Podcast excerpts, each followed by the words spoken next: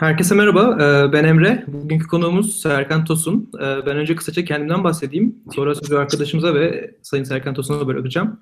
Ee, Ben Koç Üniversitesi Elektrik Elektronik mezunuyum. Şu an San Francisco'da e, Uluslararası İşletme Master yapıyorum. Ama bugüne Eskişehir'deyim, Türkiye'deyim. Sözü şimdi arkadaşım Oğuz'a bırakacağım. O da Serkan Bey'e bırakacak. Herkese merhaba, ben Oğuz. Bilkent Üniversitesi Bilgisayar Mühendisliği 4. sınıf öğrencisiyim. Ee, isterseniz yayınımıza Serkan Bey'i biraz daha kendi ağzından tanıyarak başlayalım. YouTube linkimizin altında kısa bir özgeçmişi var ama e, kendisinden kısaca özgeçmişini alabilirsek çok seviniriz. Tabii tabii memnuniyetle. Ee, öncelikle çok teşekkür ederim ee, Emre ve Oğuz e, bu programı e, yaptığınız için, e, beni de davet ettiğiniz için e, çok teşekkürler. Ee, şimdi kendimden evet e, orada daha uzunca bir özgeçmiş var fakat e, kısaca bahsetmek gerekirse e, çok zaman oldu Amerika'ya geleli ama e, hala kendime Ankaralıyım diyorum. Çünkü Ankara'da doğmadım gerçi ama Ankara'da büyüdüm. E, ilk orta e, lise e, öğrenimimi Ankara'da bitirdikten sonra Boğaziçi e, ekonomi e, bölümünü kazandım. E, İstanbul'a taşındım. E, hemen e, lisansı bitirdikten sonra da Amerika'ya geldim. Yani bir anlamda aslında Türkiye'de hiçbir e, çalışma tecrübem olmadı. E, şeyde de Amerika'da da önce master, Boston Üniversitesi'nde master yaptıktan sonra ve kısa bir süre e, staj yaptıktan sonra e, doktoraya, ekonomi doktorası için e, Syracuse Üniversitesi'ne geçtim. E, orayı bitirdikten sonra önce bir e, araştırmacı olarak kısa bir süre West Virginia Üniversitesi'nde e, bulundum. Sonra şu anda e, bulunduğum mevkiye geçtim. E, şu anda Nevada Üniversitesi, Reno'daki Nevada Üniversitesi'nde e, ekonomi profesörlüğü yapıyorum. Aynı zamanda bölüm başkanıyım. Dört senedir bölüm başkanıyım. E, özellikle araştırma yaptığım ve ilgilendiğim konular e, kamu maliyesi. Gerçi ekonomide birçok şeyle ilgilenebiliyorsunuz ve e, bazen kendi konunuzun dışına da çıktığınız oluyor ama genel olarak söyleyebilirim ki e, kamu maliyesi üzerine işte vergi politikaları olsun, e, diğer e, kamu ekonomisi e, konuları olsun e, daha çok o konularda çalıştım. E, Amerika üzerine çalışmalarım var ama aynı zamanda uluslararası e, iş tecrübelerim de var. E, özellikle Dünya Bankası, IMF e, ve Birleşmiş Milletler'in birkaç e, e, şey organizasyonunda e, direkt olarak olmasa bile danışman statüsünde e, e, rol aldım. E, e şimdilik böyle diyebilirim. E, arkadaşların sorularına göre herhalde daha çok konuşacağız tabii ki. Ee, çok teşekkür ediyoruz. Ee, dilerseniz ilk sorumuzla başlayalım. Ee, ilk sorumuz daha çok liseden üniversiteye geçecek arkadaşlarımızdan geliyor. Türkiye'de ekonomi okumak için önerebileceğiniz üniversiteler nelerdir? Evet şimdi e, dediğim gibi özellikle iki tane şehirde e, yaşadığım için işte Ankara'da özellikle büyüdüğüm şehir olduğu için Ankara'daki üniversiteleri biraz iyi biliyorum. İstanbul'da okuduğum için İstanbul'daki üniversiteleri tabii diğer şehirlerde de eminim çok iyi üniversiteler vardır. E, daha önce konuşuyorduk Eskişehir e, de Anadolu Üniversitesi tabii çok büyük atılım yaptı. Eskişehir şehir olarak eğitime çok e, yatırım yapmış bir e, şehir e, haliyle. E, fakat onları daha o kadar iyi bilmiyorum. Açıkçası İzmir e, aynı şekilde ya da e, Akdeniz bölgesi ya da Doğu'da e, eminim iyi üniversiteler vardır. E, Ankara'da tabii bizim zamanımızda e, ve büyük ihtimalle hala şu anda devlet üniversitesi olarak ODTÜ e, ön plana çıkan bir üniversiteydi. Bilkent e, o zaman çok yeniydi ama şu anda Bilkent'i çok daha e, iyi bir yerde görüyorum. E, özel üniversiteler sıralamasında herhalde Bilkent ve e, İstanbul'da Koç Üniversitesi e, en yukarıdaki üniversiteler gibi gözüküyor. E, o yüzden Ankara'daki arkadaşlar ya da Ankara'yı düşünen arkadaşlara tabii ODTÜ, Bilkent e, mutlaka e, tavsiye edeceğim üniversiteler. E, şimdi İstanbul'da tabii ben Boğaziçi'nde okudum o yüzden e, o üniversiteyi biliyorum. E, şimdi tabii özel üniversiteler kurulduğu zaman e, devlet üniversiteleri biraz zor bir dönemden geçti. Fakat e, şu anda iyi durumda görüyorum hepsini. E, özellikle Boğaziçi Üniversitesi e, daha iyi bildiğim bir üniversite ve e, benim zamanında beraber okuduğum, lisans okuduğum arkadaşlarım bir kısmı da hoca olarak döndüler. E, işte bazıları şu anda doçent ya da profesör oldular e, ekonomi bölümünde. onlardan da duyuyorum, kendim de görüyorum e, gittiğim zaman, onları ziyaret ettiğim zaman. E, iyi bir durumda gözüküyorlar mutlaka. E, tabii ama yani e, özel üniversiteler çok büyük atılım yaptılar. Koç ve Sabancı e, İstanbul'da e, ciddi yatırımlar yaptılar. E, özellikle Koç'u biraz daha iyi biliyorum. E, geçen yaz kampüsüne de, de gittim. Oradaki insanlarla ekonomi bölümü olsun, rektöre kadar e, konuştum. E, e, yani onların yatırımları farklı e, bir anlamda, kaynakları farklı. E, bayağı araştırmaya yönelik e, bir e, yapı içindeler. E, onu görmek güzel. E, şeye yüksek lisans programlarına da bayağı bir destek veriyorlar. E, bunları görmek e, güzel. Yani bu üniversiteler e, herhalde zaten birçok insanın bildiği üniversiteler. Ama dediğim gibi bunun dışında da eminim e, çok daha e, hani çok daha fazla üniversite e, e, vardır. Yani e, benim e, listem e, kesinlikle tamam bir tam bir liste değil e, bu konuda onu söyleyebilirim. Evet, çok teşekkür ederiz. E, dilerseniz ikinci sorumuza geçelim. Ee, ekonomi ve finans aynı şey mi? Bu soruda isterseniz e, az önce konuştuk iktisatla da olan farkını açıklayabilirsiniz. Belki genç arkadaşlarımız için daha aydınlatıcı olacaktır. Evet, evet. Ee, evet, yani güzel bir soru, basit bir soru gibi geliyor ama aslında güzel bir soru. Şimdi ekonomi, iktisat bizim zamanımızda e, ekonomi ismi daha yaygınlaşmaya başlamıştı. E, ben lisans eğitimimi yaparken.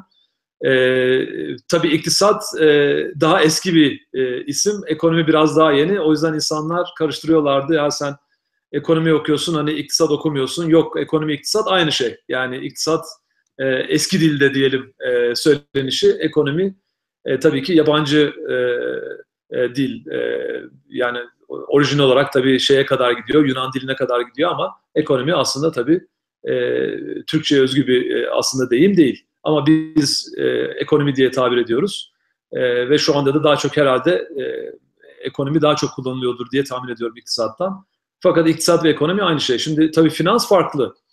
E, şimdi şöyle söyleyeyim, ekonomi tabii e, yani bir bilim e, diyelim. Yani e, tam yeri sosyal bilim e, diye tabir ediliyor. Fakat tam yeri e, tam anlaşılamıyor. Sosyal bilim yönleri de var. E, çünkü insanların davranışlarına giriyorsunuz. Sosyal bir takım konuları e, şey yapıyorsunuz. E, e, üzerinden geçiyorsunuz. E, sosyal bilim yönü kesinlikle var. Fakat zaman içinde özellikle diyebilirim ki işte 70'li 80'li yıllardan sonra e, bilgisayarların da katılımıyla ekonomi çok daha e, kantitatif bir e, bilim haline geldi. E, o yüzden ekonomi aslında bir e, hala bir sosyal bilim olarak herhalde nitelendirebiliriz ama e, bir daha fiziksel bir e, bilim olduğunda ya da kantitatif bir bilim olduğunda söyleyebiliriz. Özellikle data analizi olarak olsun, bilgisayarların kullanımı olsun, e, matematiğin kullanımı, matematiği de e, söylemekte fayda var. E, ekonomide diğer sosyal bilimlere göre matematik kullanımı çok çok daha fazla. E, şimdi finans e, aslında ekonominin altında bir dal olarak görülebilir. Yani bazen finansçılar bunu söylememizden çok hoşlanmıyorlar ama e, çünkü finansın teorisi ekonomi teorisi. Yani ekonomi işte e, belki e, yazılanlardan e, ya da e, öğretmenlerinizin söylediğinden duymuşsunuzdur. İşte Adam Smith'e kadar gidiyor. 1700'lü yıllarda e, biraz biraz ortaya çıkmaya başlıyor. Ondan sonra 1800'lü 1900'lü yılların başında gerçekten bir bilim haline geliyor. E, şimdi tabii finans e, daha çok belli bir piyasa, belli bir e, ekonominin belli bir yönüne bakan e, bir e, dal diyelim. E, mesela finansal piyasalar diyoruz. E, yani o, o e, tamamen ayrı bir e, teori olarak e, gören olabilir fakat birçok insan özellikle ekonomi yönünden yaklaşan birçok insan ekonominin bir ekonomi teorisinin bir aslında e, açılımı olarak bakıyor finansa. E, ama tabii e, şeyler e, seçilebilecek olan lisans e, seviyesinde olsun, yüksek lisans seviyesinde olsun, e, finans e, için ayrı bir e, e, şey açılmış, üniversitelerde programlar açılmış. e, yani e, bizde galiba finans lisans programı yok diye biliyorum. Yani işletme altında e, geçiyor diye biliyorum ama e, şimdi yüksek lisans seviyesinde finans master'ı ya da finans doktorası yapabiliyorsunuz. Yani bir program olarak e, ekonomiden o bakımdan ayrılmış. Ama teori olarak ekonominin içinde olan bir e, dal diye nitelendirebilirim. Ee, çok teşekkür ederiz açıklayıcı bilgileriniz için. Ee, gereğince aydınlatıcı oldu. Ee, üçüncü sorumuz mühendislik öğrencisi bir arkadaştan geliyor. Ee, mühendislik okuyorum ama bir ekonomi haberi dinlediğimde daha iyi anlayabilmek istiyorum. Önereceğiniz giriş kitapları nelerdir? Evet, evet. E, güzel bir soru. Çünkü hakikaten e, yani e, gazeteye, şeye, e, haberlere bakıyorsunuz. Yani hemen hemen her gün e, ekonomiyle ilgili bir haber var. Yani şöyle söyleyeyim, biz e, şimdi Türkiye'de tam nasıldı e, bilemeyeceğim. E, onu e, arkadaşın e, bir e, ayrıca bir bakmasını tavsiye ederim. Fakat burada e, mühendislik de olsanız, işte fizik de olsanız, matematik de olsanız yani birçok dalda en basit seviyede e, işte prensipler dediğimiz e, seviyede ekonomi öğrenmek zorundasınız bir anlamda. Yani zorunlu ders olarak ekonomi var. O yüzden biz e, benim bölümüm burada mesela e, yani en çok e, ve en fazla sayıda öğrenciye e, ders veren bölümlerden biri. Çünkü hemen hemen herkes o e, ekonomiye giriş dersi dediğimiz o mikro ve makro olarak ayrılır, ikiye ayrılır. E, ekonomiye giriş derslerini almak zorunda. Ya yani bunun da faydası çok fazla. Yani arkadaşın aynen dediği gibi çünkü mutlaka bir şey göreceksiniz. Ya işte enflasyondan bahsediyor, faiz oranları, işsizlik oranı e, ya da belli bir sektör işte otomobil sektörü, enerji sektörü. E, yani bununla ilgili ekonomi yönüyle alakalı mutlaka bir haber var. Şimdi mühendislik de olsanız çalıştığınız konu bunun bir mutlaka ekonomik yönü olacak. E, bunu bilmekte fayda var. Yani mesela en basit örneğini söyleyeyim size. Bir e, arz talep ilişkisi dediğimiz bir şey vardır. İşte e talep e, tüketicilerin e, davranışlarını e, özetleyen bir e, ilişki. İşte e, arz e, eğrisi de e, aynı şekilde işte üreticilerin. E, bunların öğrenmesi, öğrenilmesi gerekiyor. Şimdi bunları en iyi öğrenebilecek şey nedir? Bence bir ders altında öğrenmek mutlaka e, en faydalı olanı. E, bunda da ilk alınacak ders bence mikro ekonomi olması lazım. Çünkü mikro hakikaten ekonominin tam bir temelini veriyor. E, yani ekonomideki değişik e, e, işte oyuncular diyebiliriz ya da gruplar diyebiliriz. Onların e, davranışlarını e, modelliyorlar. E, işte tüketici dedik. Tüketicilerin e, davranışları nasıl e, davranışlarını nasıl modellersiniz? E, tüketiciler nasıl karar veriyorlar? İşte ben bu diyelim e, e, kalemi al, alacağım, bu kalemden kaç tane alacağım ya da niye özellikle bu kalemi aldım, başka bir kalemi almadım. E, bunun e, şeyini, modelini veren şey mikroekonomi. Aynı şekilde firmaların işte üretim kararları o mikroekonomi altında bunların hepsi şey yapıyor. Ayrıca devlet, tabii devletin rolü çok önemli ekonomide. Devletin e, de belli e, karar verme mekanizmaları var. Bunu nasıl ekonomiyi etkiler, buna nasıl devlet karar veriyor? E, bunları anlatan şey ilk başta dediğim gibi mikro. Makro ekonomi bir genel görünüm. Yani daha spesifik kişisel şeylerden geçtikten sonra karar işte alma mekanizmalarından geçtikten sonra genel olarak ekonomi nasıl davranıyor. Onu inceleyen bilim makroekonomi. E, ikisi de bence önemli. Yani e, mümkünse eğer ikisinin de e, ders olarak alınması e, önemli. E, ama en azından bir tane alınacaksa mikroekonomi mutlaka. Şimdi e, ders almadan bunu çözecekse e, tavsiyem e, ders kitaplarından birisi. İşte bu ekonomiye giriş ders kitapları e, hatta bakarsanız piyasada e, birçok kitap var. E, işte meşhur böyle Nobel ödülü kazanmış ekonomistlerden mesela bir örneği. E, Paul Krugman işte e, yakın zamanlarda Nobel ödülü kazandı. E, bazı arkadaşlar biliyordur. E, onun mesela hem mikro hem makro e, kitapları var. E, böyle bir kitap alınıp e, onun üzerinden geçmek, e, onu okumak o da faydalı olabilir ama tabii bir yerde tıkandığınız bir yer olabilir. E, şimdi mühendis arkadaşlar e, haliyle ben kendi dönemimden de hatırlıyorum. E, matematiği çok kuvvetli. İşte e, matematik önemli. Ama sırf matematik değil ekonomi. Matematik çok önemli ekonomide de. E, o grafiklerin işte çizilimi, yorumlanması türü şeylerde bazen ben de verdiğim derslerde görüyorum mühendislikteki arkadaşlar zorlanabiliyorlar. Çünkü bir bakış açısı, farklı bir bakış açısı. Onu haliyle bir uzmanından, bir hocasından dinlemek e, her zaman farklı oluyor. Çok teşekkür ederiz cevabınız için. Ee, sıradaki sorumuz yurt dışına giden beyin göçü hakkında ne düşünüyorsunuz? Evet, e, tabii çok o da çok önemli bir soru. E, beyin göçü kesinlikle oluyor. E, yani biz Türkler e, bazı milletler kadar beyin göçü e, göçünde çok ön plana çıkmış bir millet olmayabiliriz. Mesela Amerika'da Hintlilerin e, ya da Çinlilerin e, şeyi ağırlığı çok fazla. Şimdi Amerika'daki Türklerin ağırlığı o kadar fazla değil. Yine sayımız artıyor. E, son zamanlarda özellikle çok arttı. Çok başarılı arkadaşlarımız var. İşte e, benim gibi e, yüksek lisans özellikle doktoraya gelip sonradan kalıp akademisyen olsun, diğer türde olsun işlerde çalışan insanlar var. Fakat tabii evet genel sayı olarak bazı e, şeyler, milletler bizden e, kesinlikle ön planda. İşte özellikle Hintleri ve Çinlileri buna örnek gösterebilirim. Şimdi aslında beyin göçündeki e, mutlaka bir problem var. Çünkü ne tür e, insanlar geliyor? E, özellikle işte bu yüksek lisans doktora e, grubundan bahsedelim. E, genel olarak e, okudukları, lisans okudukları yerde belli bir başarıyı yakalamış. İşte belli e, o standart ları tutturmuş. Çünkü belli testlere giriyorsunuz. Ondan işte aldığınız skorlar önemli oluyor.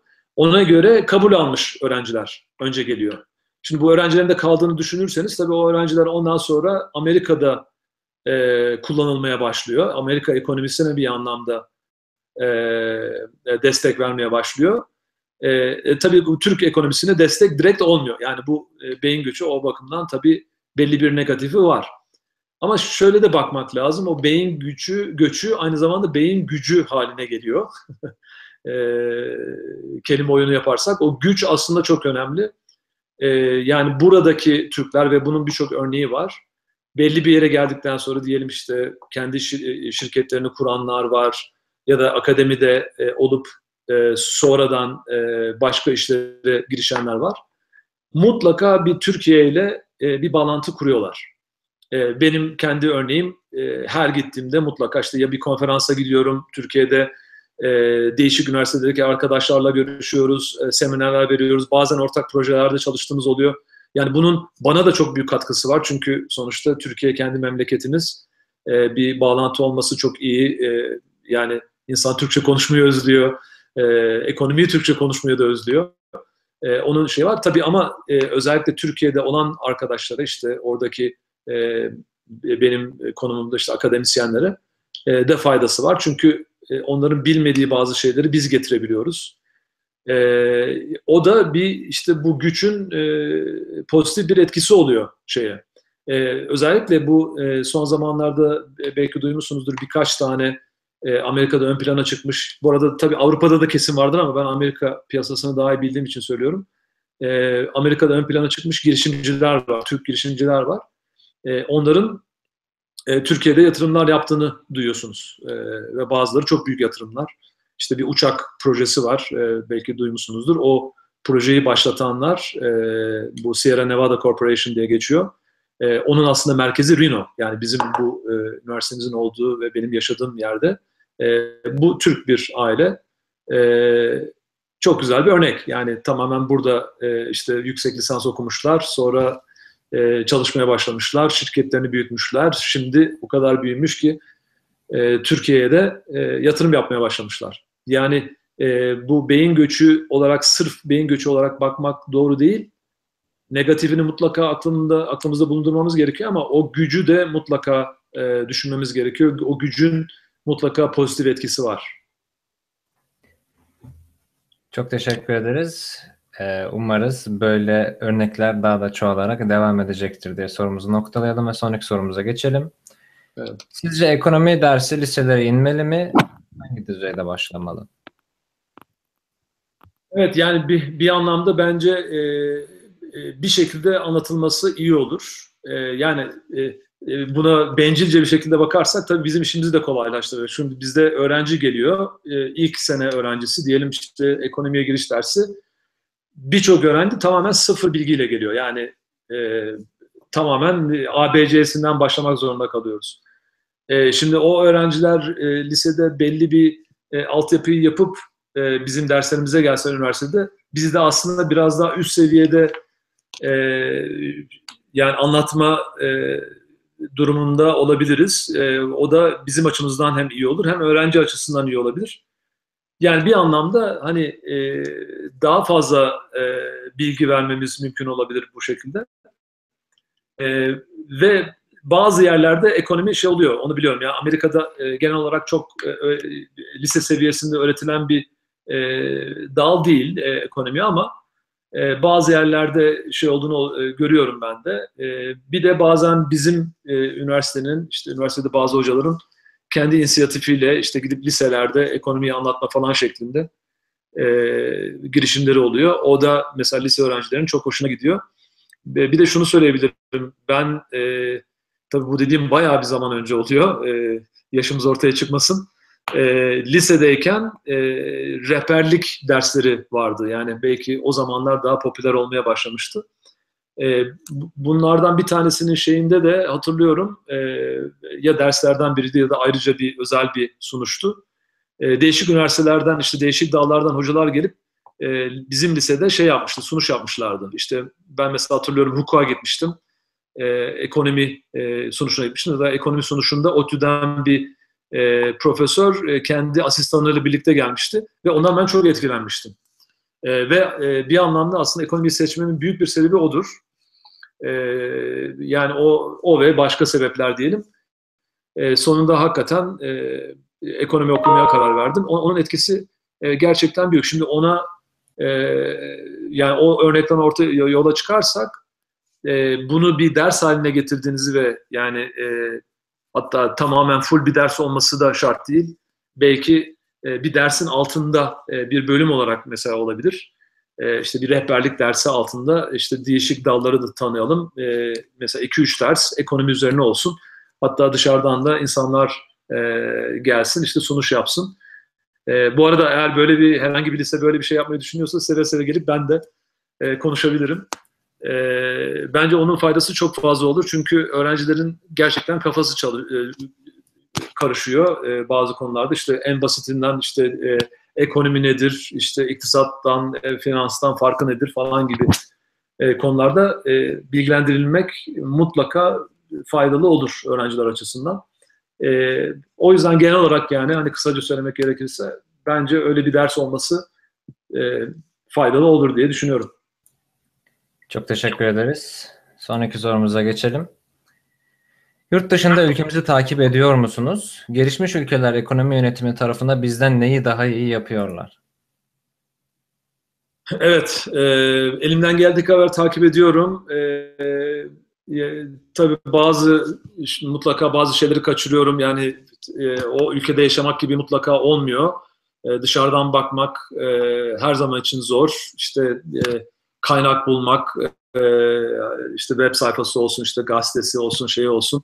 E, yani aslında bir bakıma zor yani e, tam tam olarak takip etmem ama takip ettiğimiz elimden geldiği kadar takip ediyorum. Bir de tabii e, her yaz Türkiye'ye gidiyoruz. O gittiğimiz zaman içinde de tabii Türkiye'deki bütün kaynaklar işte kitaptı, dergiydi, gazeteydi. Onların hepsini e, elimden geldiği kadar tarıyorum. E, şimdi tabii gelişmiş ülkeler Rin kendi problemleri var. Aslında bir bakıma e, şimdi gelişmiş ülkeler şunu yapıyor, alıp hemen bunu e, gelişmekte ülkelere uygulayın çünkü onlar daha iyi yapıyor demek zor. Yani e, gelişmiş ülkelerin yaptığı mutlaka e, önemli şeyler var. E, bir bakıma tabii e, çok kilit e, faktörlerden bir tanesi e, şeydeki ülkedeki altyapı çok önemli. Yani e, e, ülkedeki e, işte bazı e, dernekler olsun yani altyapı derken şey altyapısı ekonomi altyapısı da çok önemli yollar köprüler bilmem neler falan e, ama işte kurumların nasıl hareket ettiği bunlar çok önemli yani bir anlamda e, şimdi Amerika'daki Merkez Bankası bir Merkez Bankası'nın değişik şubeleri var. Biz onlarla elimizden geldiği kadar burada beraber çalışıyoruz. İşte seminerler oluyor, sempozyumlar oluyor falan. Gidiyoruz yani bakıyoruz hakikaten çok profesyonel çalışan insanlar görüyoruz. şimdi Türkiye'de Merkez Bankası da buna benzer şeyler yapıyor. fakat tabii yani burada sanki devletin bazı kurumları, kuruluşları üniversite bir akademik kurum gibi hareket ediyor. E, tamamen araştırmaya yönelik çok profesyonel bir şekilde e, çalıştıklarını görüyoruz. Türkiye'de tam olarak bu yerleşmiş değil bence. Hala Türkiye'de biraz daha e, bürokrasi çok bağımsız değil. Bürokrasi biraz e, şeyin e, hükümetin e, politikacıların çok fazla etkisi altında bunun bence genel olarak bir mesela negatif etkisi oluyor. Onları bağımsız hale getirmek önemli. Tabii üniversiteler, yani üniversiteleri unutmayalım. Üniversitelerin bağımsız olması çok önemli. Akademik özgürlükler çok önemli. Ee, öğrencilerin e, açısından da, e, hocaların açısından da çok önemli. E, çünkü yani bir anlamda hocaları rahat bırakmak gerekiyor. Yani e, nasıl onlardan en fazla faydayı alırsınız, nasıl e, yaptıkları araştırmalar, ileride e, ülkeye geri döner. E, yani onları rahat bırakmak gerekiyor. İstedikleri şeyleri yapacaklar. E, e, işte yeri geldiği zaman yeni icatlar geliştirecekler ya da metotlar geliştirecekler. Onun e, sonuçta Türkiye'ye dönüşü, ekonomiye dönüşü e, çok büyük olabiliyor. E, bunda tabii Türkiye'de problemler var. Yani akademik ortam kolay değil Türkiye'de ne yazık ki. E, e, bunu tabii e, şeyden de okuyoruz ama tabii gidip e, e, üniversitelerdeki arkadaşlarla da konuştuğumuzda da kendimiz zaten birebir e, e, dinliyoruz, duyuyoruz. Çok teşekkür ediyoruz aydınlatıcı bilgileriniz için. Maalesef böyle sorunlarımız mevcut. Sıradaki sorumuz daha çok sıkça gündeme gelen konulardan bir tanesinden. Ee, Türkiye'de bankacılık sektörünü nasıl görüyorsunuz? Ülke kredi ülke kredi derecelendirme kuruluşlarının ülke puanı hakkındaki olumsuz görüşler ve bankacılık sektörü ve faiz maliyetini nasıl etkiler? Birazcık uzun bir cümle olmuş. Tam telaffuz edemedim evet. kusura bakmayın. E, problem değil. E, aslında Türkiye'de bankacılık tabii her şey göreceli olarak bakmak lazım. E, Türkiye'de birkaç tane kriz oldu. İşte benim e, e, hatırladıklarım en son 94 2001 yılında e, nispeten büyük krizlerden, finansal krizlerden geçtik. Bankacılık sektörü de e, sekteye uğradı. Fakat ondan sonra aslında bankacılık sektörü bayağı iyi bir duruma geldi Türkiye'de. Hatta e, Avrupa'nın son zamanlarda yaşadığı özellikle 2008'deki krizden sonra yaşadığı e, şeylere bakarsak e, bu borç krizi e, türü krizler işte Yunanistan'ı vuran ya da Güney Avrupa'yı diyelim daha çok vuran e, krizler. E, Türkiye aslında bir bakıma bunlardan e, o kadar fazla etkilenmedi. Yani Türkiye hatta birçok insan dedi ki Türkiye e, Avrupa'nın çok ilerisinde e, bu konuda.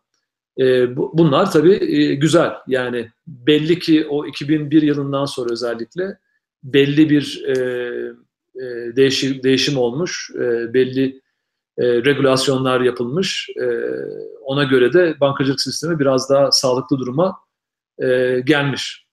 E, ama tabii e, mesela Merkez Bankası işte bankacılık diyoruz. Merkez Bankası bizde tabii ki bağımsız değil. Yani e, belki kağıt üzerinde bir belli bir bağımsızlığı olabilir.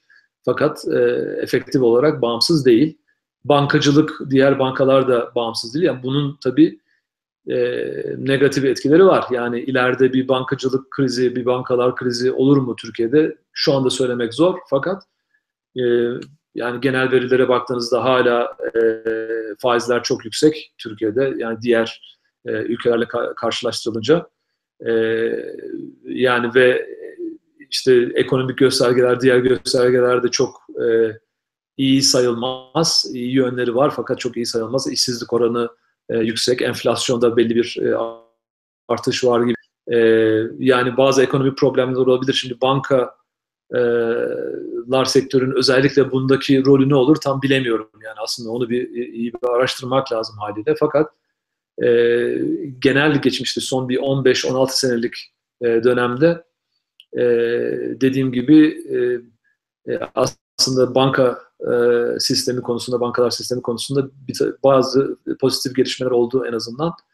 E, göreceli olarak e, mesela İtalya'da e, büyük bir kriz yaşanma ihtimali var. E, diğer Güney Avrupa ülkeleri özellikle Yunanistan hala e, ekonomisinde çok büyük zayıflık var ve banka ve finans sektöründeki zayıflıklar büyük, ihtimalle daha dominant.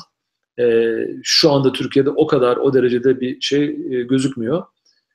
E, şimdi kredi, e, kredi notu konusunda e, tabii yani işin mutlaka bir politik yönü var. Yani e, bu kuruluşlar belli ülkelerin, e, belli kuruluşların etkisinde kalıyor olabilir. Yani mesela işte bir isim verirsek Amerika'nın e, bir takım şeyi oluyor olabilir, e, nüfuzu oluyor olabilir bunlarda. E, ama bunun dışında tabii sonuçta e, eğer herkes e, ekonomi kötüye gidiyor diyorsa ve kredi notunuzu düşürüyorsa bu e, işte Standard Poor's ya da Moody's gibi e, şeyler, e, şirketler, e, kurumlar gerçekten ekonominizde zayıflık var demektir. Yani onların yaptığı şey de yani gerçekten çok daha farklı olmaması lazım. Ama politik etkileri mutlaka oluyor bu kurumlar üzerinde. Yani bunu tabii nasıl kanıtlarsınız bilemem ama genelde insanların konuştuğu bu, bu kurumlarda tamamen bağımsız kurumlar olmayabilir. Teşekkür evet. ederiz. Sıradaki sorumuz bununla biraz daha bağlantılı bir soru. Ee, siz paranızı bugün Türkiye'ye yatırır mısınız? Valla evet. E, yani yatırırım. Aslında e, tabii bu kişisel bir şey. E, bazısı diyebilir ki yok ben kesinlikle güvenmiyorum ya da tamamen ben artık e, e, Amerikan sistemi içinde e, yaşıyorum. Sistemi içinde yaşadığım için de e, tamamen burada değerlendiririm diye düşünebilir. Ben şahsen e, kesinlikle karşı değilim. Ben e, yani ülkeme yatırım yaparım. E, paramı da yatırırım. E, param olursa yatırırım öyle söyleyeyim. E, yani e, ama tabii şimdi eğer ki e, çok büyük bir kriz oldu Türkiye'de ve e, paranızı kaybetme riski çok fazla. Tabii sonuçta akıl var, mantık var. E, e, ondan tamamen e, farklı bir şekilde hareket etmeniz bence çok rasyonel olmaz. Yani bir anlamda rasyonel olmak lazım. Ee, eğer ki e, Türkiye'de belli fırsat varsa onun içinde paranızı e, ya işte bir e, e, finansal sisteme yatırma şeklinde ya da gidip Türkiye'de bir iş kurma, bir şirket alma e, şeklinde yapmak istiyorsanız olabilir. Buna kesinlikle karşı değilim. Yani e, Türkiye'ye yatırım yapmam kesinlikle demem. Teşekkür ederiz. Umarım aydınlatıcı oldu yeterince çok sağ olun. Ee, sıradaki sorumuz ekonomistlere akademi dışında ne tarz iş olanakları var? Evet aslında çok fazla var. Ee, yani Türkiye'de olduğundan daha fazla var bir bakıma. Ee, şimdi e, ben öğrencilerime anlatırken bunu diyorum ki e, ekonomi her şeyin içine giriyor. E, yani iş dünyasındaki birçok e, şeye bakarsanız ekonominin mutlaka bir bir yerde şey var, parmağı var. Şimdi ekonomi e, ekonomistler mezun olduktan sonra tam ne iş yaparlar? Hani tipik bir e, şeyden başlarsak e, işte bir bankaya girer çalışırlar, bir finans kurumuna girer çalışırlar.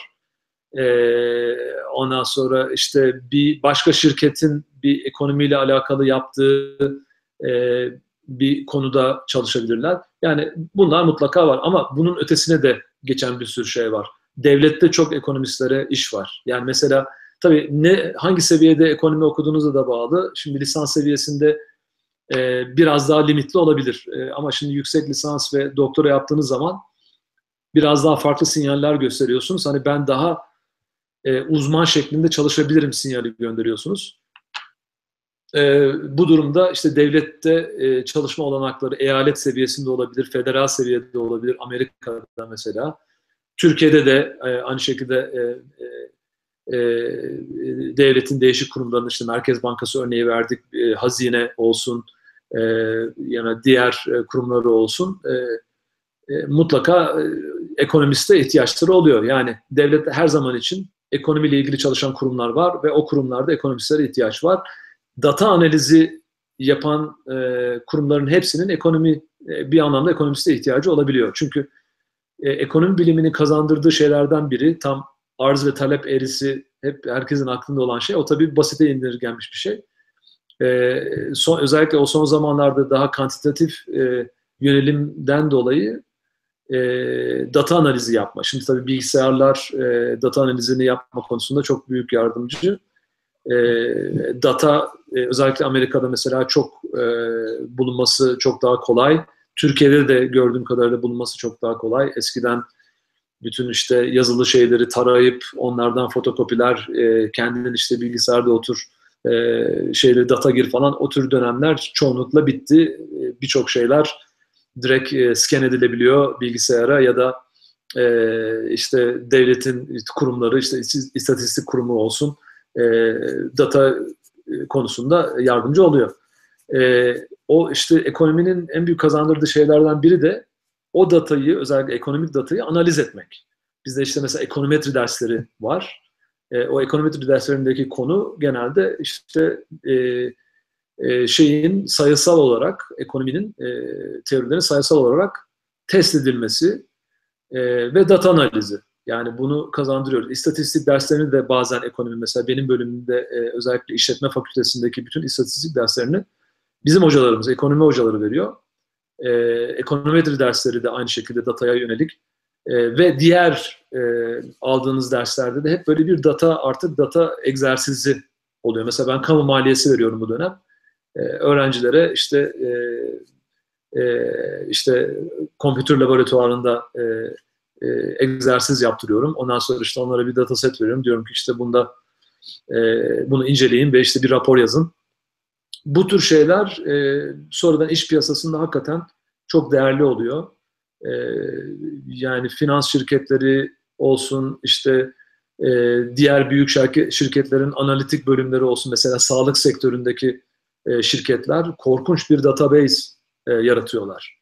E, yani ha, hasta e, bütün şeyleri, e, bilgileri bir yerde toplanması gerekiyor ve onun bir şekilde analiz edilmesi gerekiyor. Bunu kim analiz edecek? E, genelde ekonomi öğrencileri o konularda ön plana çıkıyorlar. Yani e, ben kendim de gördüğüm için, işte referans e, olduğum için ondan biliyorum. E, ekonomi öğrencileri gerçekten e, şey oluyor. Bir de e, son bir şey ekleyebilirim ona. Özellikle belki yine dediğim gibi yüksek lisans ve doktoradan sonra e, ekonomistler e, yargı sistemine bile girebiliyorlar. E, şöyle ki e, bizde mesela bilirkişi diye bir tanım var. Tabii hukuk sistemleri çok farklı Amerika'da ama e, bu bilirkişilik e, burada bir aslında iş kolu haline gelmiş vaziyette. Hatta bunun şirketleri var. E, avukat firmalarına, hukuk firmalarına e, bilirkişiler ya da bilirkişilik hizmetleri e, sunuyorlar. E, genelde de o işi yapanlar ekonomistler ilginç bir şekilde. Yani özellikle tabii e, ne davası olduğuna bağlı. Ekonomiyle ilgili davalar olduğu zaman mesela işte dediğim gibi yine bir finans e, borsa şirketi olabilir ya da diskriminasyon yani bir e, iş e, çalışma e, şeyiyle piyasasıyla alakalı bir konu olabilir. Bunda mesela ekonomistlere diyorlar ki işte böyle böyle bir şirketin datası var. O datayı incele ve e, bize söyle. Yani bu e, gerçekten böyle bir şey oluyor mu? Olmuyor mu? Ya da data ne gösteriyor? E, bunu rapor halinde sunuyorlar. E, bunu iş olarak yapan insanlar var. Yani hatta en son e, bir doktor öğrencimiz öyle bir şirkete girdi. E, yani hem maaşından memnun, galiba iyi de maaş veriyor bu tür şirketler. E, hem de çok ilginç konularda çalışmış. E, ve bana söyledi yani e, şimdiden 40'tan fazla eyaleti dolaştım.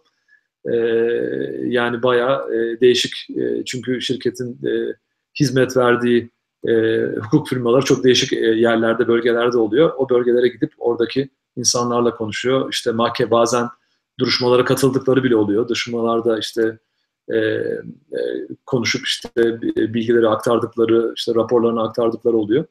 E, o tür böyle ilginç e, iş kolları bile var. Bunların hepsi akademisyenliğin dışında konular. Çok teşekkür ederiz cevabınız için. Ee, sıradaki sorumuz, e, sizce 10 yıl sonra dünyanın en büyük 5 ekonomisi hangi ülkeler olacak? Hı, evet. Şimdi tabii hemen e, koyalım ki e, Amerika şimdi tam sıralama ne olur bilemiyorum ama e, Amerika Birleşik Devletleri, Çin, e, Japonya mutlaka o sıralamada olacak. E şimdi tabii e, Avrupa'dan Almanya genelde ön plana çıkıyor. E, e, diyelim dört numara Almanya olsun. E, e, yani dersek ki şimdi Çin büyük ihtimalle daha ön plana çıkabilir Amerika'dan gibi geliyor. E, Çin, Amerika Birleşik Devletleri, e, Japonya, Almanya. Şimdi Hindistan ilginç bir ülke. Hindistan o ilk beşe girebilir. Fakat tam yeri ne olur bilemiyorum ama e, şöyle bir şey var. Şimdi Almanya'da tabii e, tam Almanya ekonomisi güçlü, Alman e, ekolü dediğimiz bir şey var. İşte özellikle e, mühendisi konusunda çok e, e, isim yapmış e, firmaları var. E, fakat e, iş gücü olarak e, biraz zayıflayan bir ülke. Yani nüfusları çok yaşlanıyor. Ben benim e, çalıştığım konulardan bir tanesi de nüfus yaşlanması, onun ekonomiye etkileri. Nüfus yaşlanıyor. E, Alman nüfusu aslında negatife geçti, büyümesi negatife geçti. Yani bu demektir ki Alman nüfusu azalıyor. Ve yani özellikle etkilenen de yani yaşlı nüfusu arttıkça e, yaşlı nüfusu destekleyecek e, genç nüfus e, e, azalmaya başlıyor. E, o destekleme daha zorlaşmaya başlıyor.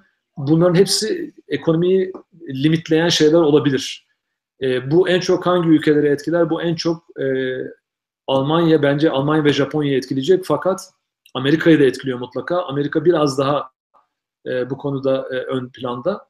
E, tabii Çin ve Hindistan çok genç, büyük bir genç nüfusa sahip. Gerçi onlarda da ciddi bir şekilde yaşlanma e, gözüküyor. E, bir de inovasyonu kim yapacak? Yani teknoloji lideri kim olacak bu ülkeler arasında? O önemli. Yani ilk beş bu ülkeler diyebilirim. Ne demiştik? Çin, e, ABD, ondan sonra e, işte Japonya dedik, Almanya, Hindistan. E, ama tam sıralama değişebilir. Yani e, önümüzdeki 10 sene içinde işte e, demografik değişiklikler, e, teknoloji, inovasyon konusundaki değişiklikler o sıralamayı e, değiştirir gibi gözüküyor. Fakat bana öyle geliyor ki e, 1 ve 2 hemen hemen e, çok değişmez. Çin büyük ihtimalle bir numara, e, ABD iki numara olarak kalır. E, 3, 4 ve 5 biraz oynar diye düşünüyorum. Hindistan eğer ki e, sürpriz bir şekilde yani geçmişten daha iyi bir e, büyüme paternine girerse o zaman o e, belki üçüncü sıraya bile yükselebilir. E, yoksa 4 ya da 5'te kalabilir. E, Japonya tabii ki büyük bir ekonomi fakat hem Japonya ve Almanya fakat ikisinin de dediğim gibi özellikle nüfus bakımından e, bir takım e, problemleri olabilir. E, genç nüfus bakımından, iş gücü bakımından. E, ama ilk beş herhalde böyle olur. Teşekkür ederiz. Buna bağlantılı olarak şöyle bir soru gelmiş. Ee, Türkiye'nin ilk 10 hedefi hakkında ne düşünüyorsunuz? Sizce bu gerçekçi mi? Ha, evet yani e, şu andaki görünüm olarak çünkü bizde e, büyük bir politik belirsizlik var ne yazık ki. E, bunu siz de tabii görüyorsunuzdur.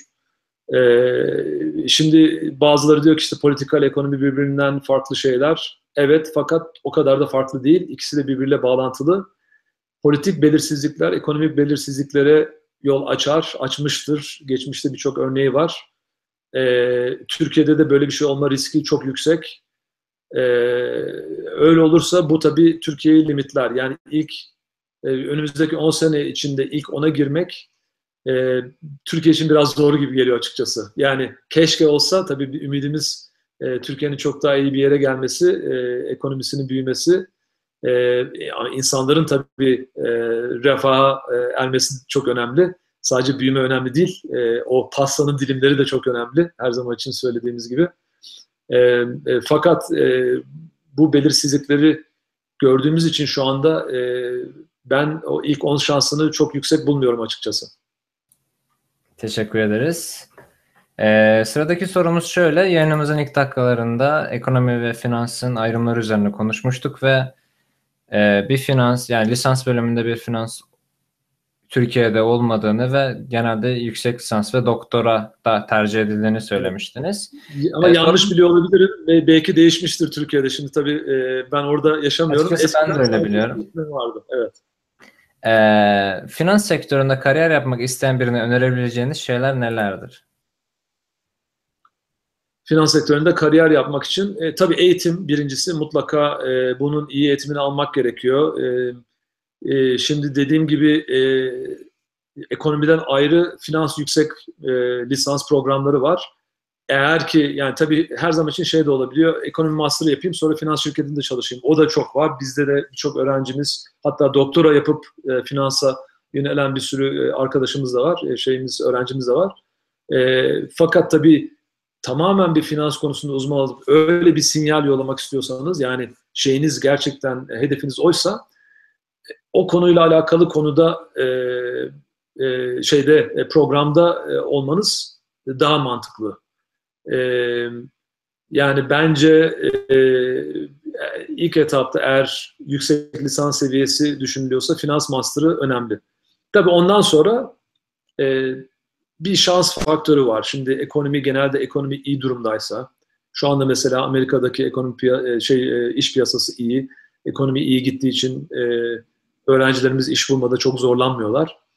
E, o zaman tabii bir, iyi bir şirkette işe girmeniz e, olası yani büyük bir olasılıkla eğer iyi şeyleri yaptıysanız işte notlarınız iyiyse e, güzel sinyaller veriyorsanız bazıları staj yapmış da olabiliyor e, daha öncesinde. O stajlar da önemli. Yani onları da tavsiye ederim bu arada arkadaşlara genel olarak. Yani sırf finans değil, herhangi bir konuda e, belli bir süre finans, e, belli bir süre staj yapmak mutlaka e, faydalı oluyor.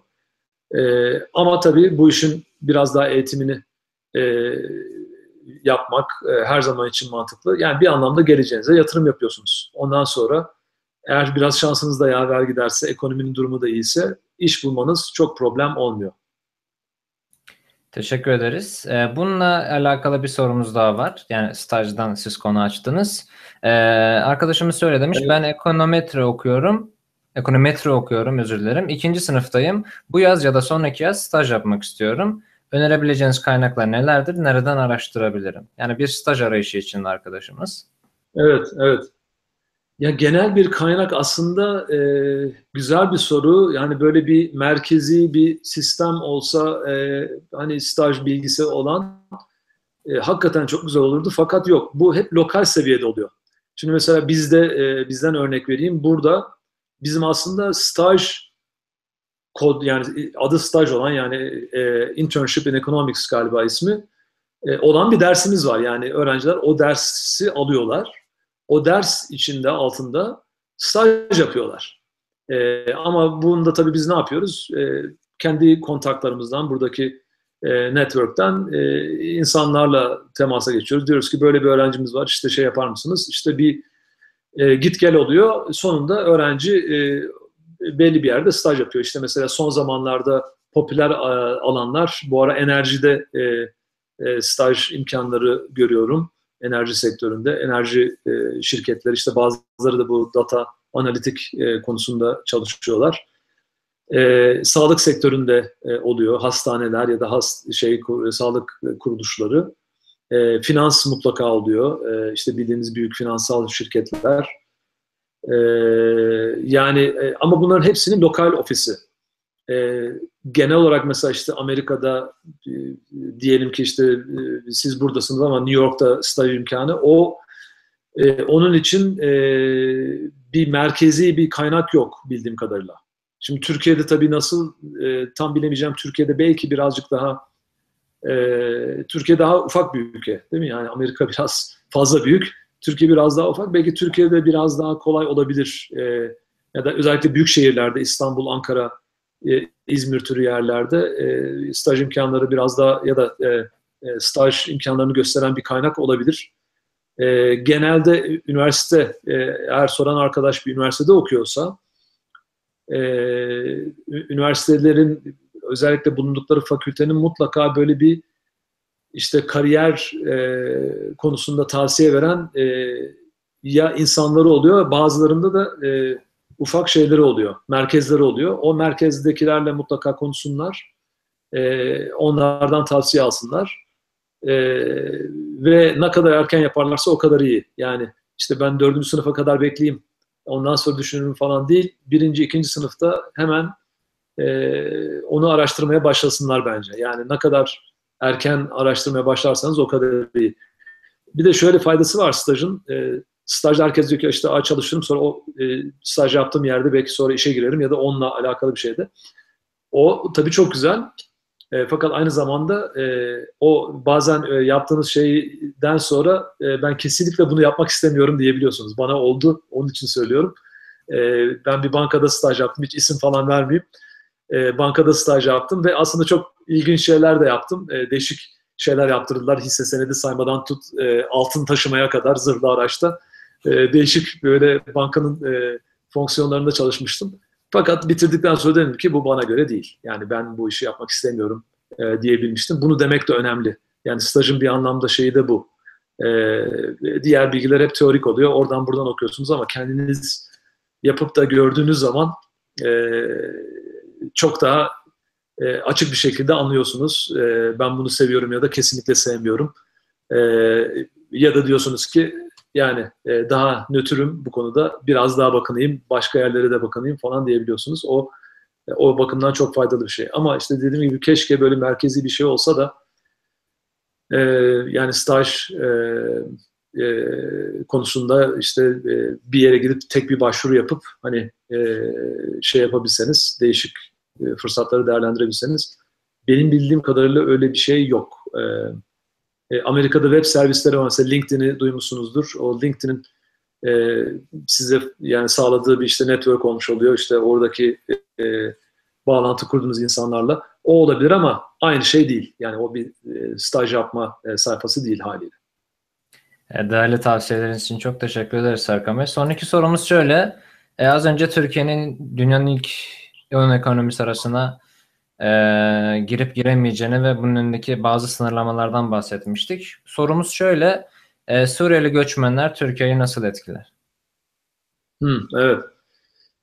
Ya evet zor bir soru. E, çünkü e, şimdi genel olarak aslında hani göç e, Suriyeli, Suriyeli göçmenlerimize göç e, göçler nasıl etkiler? Şimdi göçler pozitif de etkileyebilir, negatif de etkileyebilir e, pozitif etkileri şimdi bakarsanız Amerika bir göçmenler ülkesi. Yani kesinlikle e, Amerika tarihine, ekonomi tarihine de bakıp da göçmenlerin bir e, rolü olmamıştır diyemezsiniz. Yani e, e, Amerika'da büyük şirketleri kurmuş e, işte zamanında e, 1900'lerin başında belki daha önce kurmuş insanlara bakarsanız hep bir yerden göç, Avrupa'da bir yerden özellikle göç etmiş insanlar.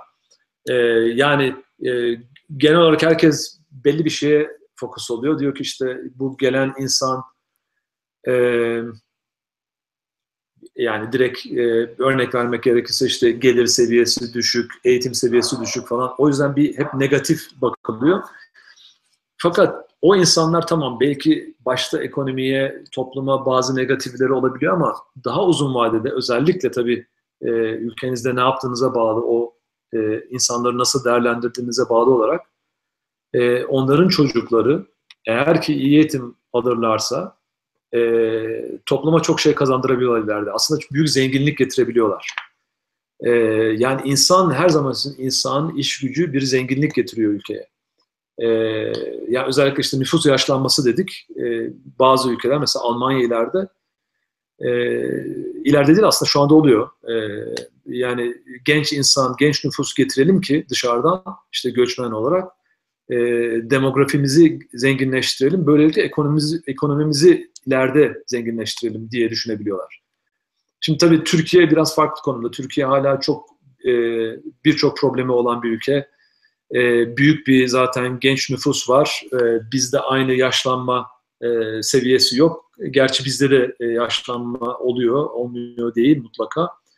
E, ve de başka politik problemler var. İç e, çatışmalar var diyelim. E, bunun yanında tabii Suriyeli göçmenlerin durumu bir anlamda bizi e, özellikle kısa vadede zorlayacak. Yani finansal olarak zorlayacak, toplumsal etkileri olarak zorlayacak. Yani o kesinlikle olacak. Ama uzun vadede bize getirimleri pozitif etkileri olabilir diye düşünüyorum. Yani nüfusun artması salt direkt bir şey getirmez. Yani bu oyun gibi değil. Ha benim nüfusum senden daha fazla e, o yüzden ben kazandım. Öyle değil. E, benim nüfusum senden daha eğitimli. E, genç ve eğitimli nüfus büyük bir e, pozitif etki, ekonomik etki yaratabiliyor. E, yani o bakımdan hani kısa vadede problemler görüyorum mutlaka. Uzun vadede eğer ki tabii Türkiye'nin e, geleceğine de bağlı olarak eğer ki iyi değerlendirilirse, eğer ki yatırım e, eğitime iyi yatırım yapılabilirse e, ve iş gücü yaratılabilirse bu insanlardan büyük kazanımlar olabilir. Çok teşekkür ederiz. Umalım ki öyle olsun. Sıradaki sorumuz şöyle. Ee, sizce dünyada ilk 1 trilyon dolar değerini geçen şirket hangi şirket olacak? Apple, Google, Amazon, Uber ya da buraya Microsoft'u da Microsoft'u da ekleyebiliriz. Evet. Yani bu konudaki görüşünüz nedir? Valla şu an en son rakamları bilemem ama yani en son baktığımda Apple galiba piyasa değeri en yüksek e, şirket olarak geçiyordu. Yani eğer o, ondan e, yola çıkarsak Apple'ın e, tabii ki mutlaka bir şeyi var. E, yani ürünlerini işte görüyorsunuz. Ben şu anda bir ürünü kullanıyorum. e, yani çok popüler, Amerika'da popüler, dünyada popüler. Yani onun e, e, tamamen tersine döneceğini düşünmüyorum. Ama tabii diğer bahsettiğiniz şeyler de e, önemli şirketler. Mesela Uber e, yani e, nispeten yeni bir e, şirket e, ortaya çıktı. E, Birçok insan kullanıyor. E, ben de birkaç defa e, şey yaptım. Yani hakikaten çok ilginç bir fikir. Büyür. E, şu anda tabii şey yap kestirmek zor. E, ama şu anda ön plana çıkan hala Apple gibi gözüküyor. Çok teşekkür ederiz. Sıradaki soru benden geliyor. E, yurt dışında bir kurumsal şirkette CEO olabilmek için finans okumaya, ekonomi geçmişine ihtiyacımız var mı? E, ekonomi bilmeye mutlaka şimdi finansal şirketin CEO'suysan tabii finansı bilmek mutlaka önemli. E, ama herhangi bir CEO'nun e, ekonomi mutlaka bilmesi gerekiyor. Şimdi ekonomi doktorası yapması gerekiyor mu? Hayır. Yani hatta e, bir anlamda belki e, zaman kaybı olarak düşünebilirsiniz. E, çünkü CEO'lar çok teknik insanlar olmak zorunda değil haliyle. Yani CEO iyi bir yönetici olmak zorunda tabii ki e, ekonomi mutlaka bilmesi gerekiyor. Yani e, e, ve dediğim gibi e, ekonomi finans şirketi olmak zorunda da değil. Yani siz mesela bir sanat kurumunun CEO'su olabilirsiniz. E, mutlaka işte e, bulunduğunuz bölgedeki e, lokal ekonomiyi e, şeyi e, e, ekonominin durumunu iyi bilmeniz gerekiyor. Çünkü ona göre işte atıyorum e, e, e, bilet satışlarınız etkilenecek. E, ona göre bazı e, kazanımlarınız olacak. Belki kaybedeceksiniz. Yani mutlaka ekonomi bilmeniz gerekiyor. Tabii ama özellikle belli şirketler mesela bir finans şirketinin CEO'su olacaksanız tabii herhalde bir finans e, e, eğitimi de e, mutlaka faydalı olabiliyor. E, ama dediğim gibi yani ne CEO'su olursanız olun mutlaka ekonomi bil, bilmeniz gerekiyor bence. E, finanstan da biraz anlamanız gerekiyor. En azından finansal e, haberleri de takip etmeniz gerekiyor. Teşekkür ederiz. Ee, sıradaki sorumuz şöyle biraz daha şahsınıza yönelik bir soru. Yurt dışındaki ekonomistlerimiz genelde ülkemizi dönüp siyasete giriyorlar. Sizin böyle bir hedefiniz var mı? Ah valla ee, insan dönem dönem e, şeyleri değişiyor tabii. Ee, aslında benim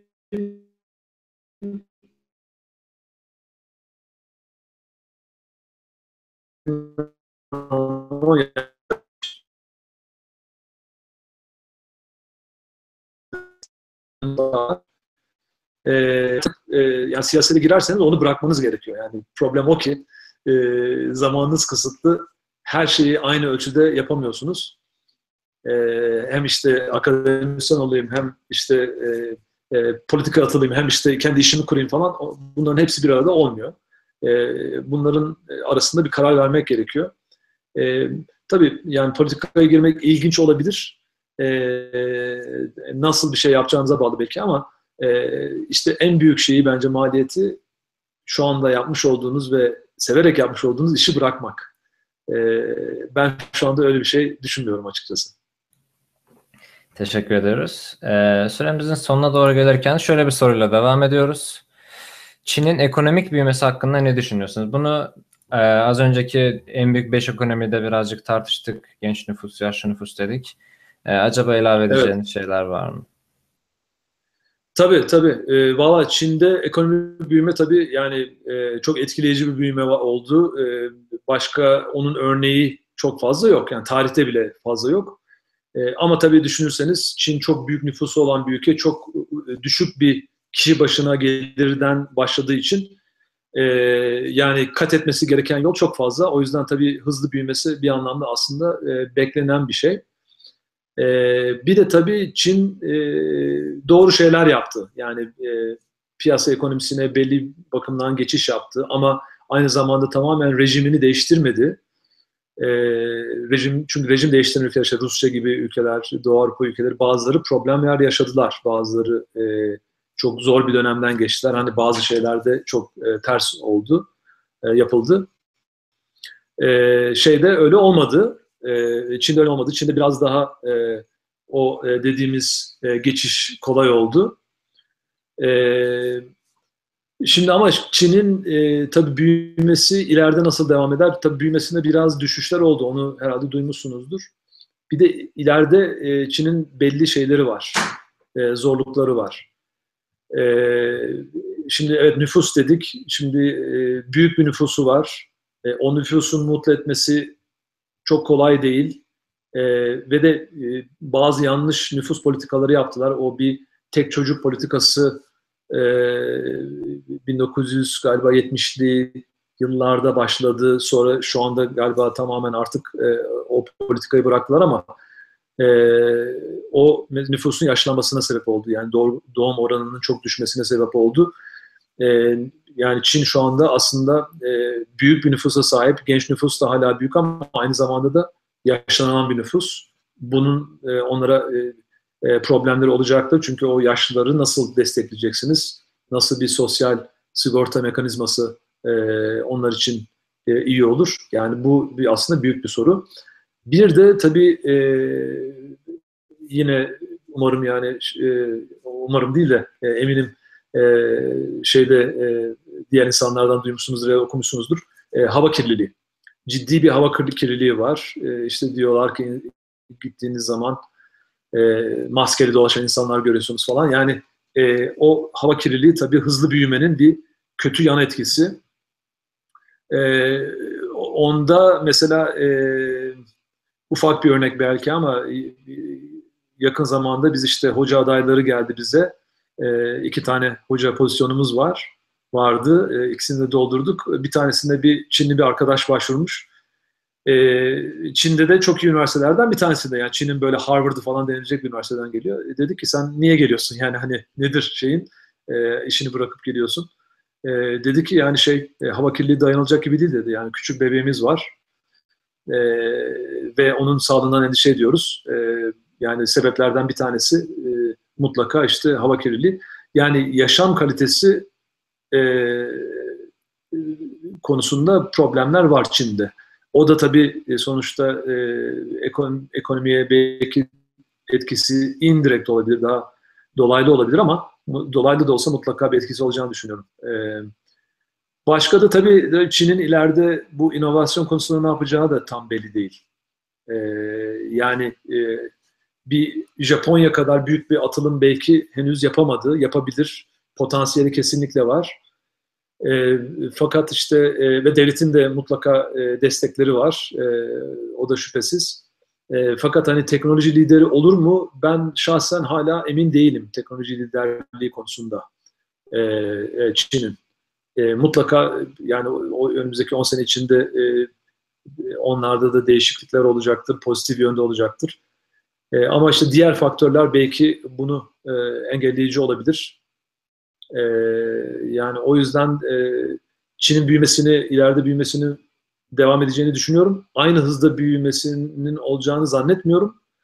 E, ayrıca da işte büyüme konusunda da bir takım e, problemler yaşayacağını düşünüyorum. Çok teşekkür ederiz cevaplarınız için. Ee, süremizin sonuna geldik. Ee, öncelikle size çok teşekkür ediyorum değerli vaktinizi ayırdığınız için. Ee, son olarak size Türk gençliğine gelecek için ne tür tavsiyeleriniz var? Ne yapmalıyız? Ne yapabiliriz? Bunu yorumlayarak son sözlerinizi alarak kapatalım isterseniz. Evet. Tabii klasik şeyler e, söyleyebiliriz değil mi? İşte, yani daha çok eğitim, eğitime mutlaka yatırım. Yani o e, söylenmesi gerekiyor. Tabii sonuçta bu bir eğitimciden geliyor. E, ne bekliyorsunuz? Hani farklı bir şey e, söylemem zaten biraz ters olur. E, eğitim mutlaka önemli ama tabii e, e, her zaman için zannediyor ki öğrenciler tamam ben bu işte üniversiteye gidiyorum, bu konuda okuyorum, e, başka bir şey yapmama gerek yok. E, yeterli değil. Yani her zaman için e, minimum yapmanız gereken şeyler oluyor. Üniversitede işte B almam için, A almam için şu kadar yapmam gerekiyor. Her zaman için onun üzerine koymaya çalışın. Yani e, ve yani bunu hocalarınız söylemese bile yapın. Yani hocalarınız size size A, B ve C'yi yapın e, derse siz D'yi ve E'yi de yapmaya çalışın. Üzerine koymaya çalışın. E, kitap okumak çok önemli. Bu da evet klasik olacak. E, şimdi tabii e, çok zor. Yani e, e, bizim de iki tane çocuğumuz var. Onlarda da görüyoruz. E, internet, işte tabletler, kompütür e, e, oyunlar olsun. E, fakat yani e, e, öğrencilere de tavsiye ederim. Yakın zamanda işte burada uluslararası öğrencilerimiz var. E, hatta biri Afrika'dan, biri Çinli öğrencim var. E-maillerine bakıyorum, yazılı şeylerine bakıyorum. Çok problemli. Ve diyorum ki iyi yazı yazmak için iyi okumanız gerekiyor. Yani bu ikisi birbirinden hani okuma yazma diyoruz ya. Okuma yazma ikisi birlikte önemli. Yani e, iyi okumak, iyi yazmak e, mutlaka çok önemli. Yani e, bu işte e, CEO'ların da böyle tavsiyelerini falan okuyorsunuzdur. Onlar da mutlaka aynı şeyi söylüyorlar. Yani mutlaka kendinize zaman ayırın, üzerine koymaya çalışın. E, şeyden, internetten okuduğunuz, gördüğünüz her şeye inanmayın. E, kitaplardan öğrenmeye çalışın. E, bol kitap okuyun, bol yazı yazın. E, bunlar da çok önemli. Eğitim çok önemli. E, bir de tabii iyi insan olmaya çalışın. O da her zaman için e, yani hiçbir zaman bence e, e, insanın objektifi e, ben işte şu şirketin CEO'su olmak istiyorum olmaması lazım. Yani o çok güzel. Yani o da olsun. Fakat mutlu olmaya çalışın. Mutlu olmak için de iyi insan olmak lazım. İyi insan olunca mutluluk mutlaka bir şekilde geliyor. Tekrardan çok teşekkür ederiz. Oğuz senin söylemek istediğin şeyler var evet, mı? Çok teşekkür ederiz. Bir mühendislik öğrencisi olarak gerçekten sizle konuşmak ufkumu çok fazla genişletti diyebilirim ve çok güzel şeyler öğrendim. Değerli vaktinizi ayırdığınız için çok teşekkür ederim. Kendi ben, ben çok teşekkür ederim arkadaşlar. Sağ olun. Sağ olun. Son olarak e, bu hafta çarşamba günü ekstra bir yayınımız var. E, Sinan Eren'le girişimcilik ve siber güvenlik üzerine. Kendisi Avast'ta şu an e, Vice President, başkan yardımcısı olarak çalışıyor. E, 29 Mart çarşamba günü yine akşam 8'de tekrar bizi izleyebilirsiniz. Bugünlük çok teşekkür ederiz. Kendinize bakın. Evet. E, pardon, en son dediğiniz şeyi duyamadım. Bir nedense dondu. E, bir daha tekrar eder misiniz? Tabii tekrar söyleyeyim. Ee, bu hafta çarşamba günü ekstra bir yayınımız var. Sinan Eren'le e, girişimcilik e, ve siber güvenlik üzerine. Kendisi Silikon Vadisi'nde yaşıyor. E, Avast Software'de e, Vice President, başka yardımcısı olarak çalışıyor. Herkese evet. çok tavsiye ediyorum. Çok başarılı bir kişi evet. kendisi de. Çarşamba günü görüşmek üzere. Kendinize iyi bakın. Tamam. Hoşçakal. Tamam. Teşekkürler. İyi günler. Size iyi akşamlar. iyi günler.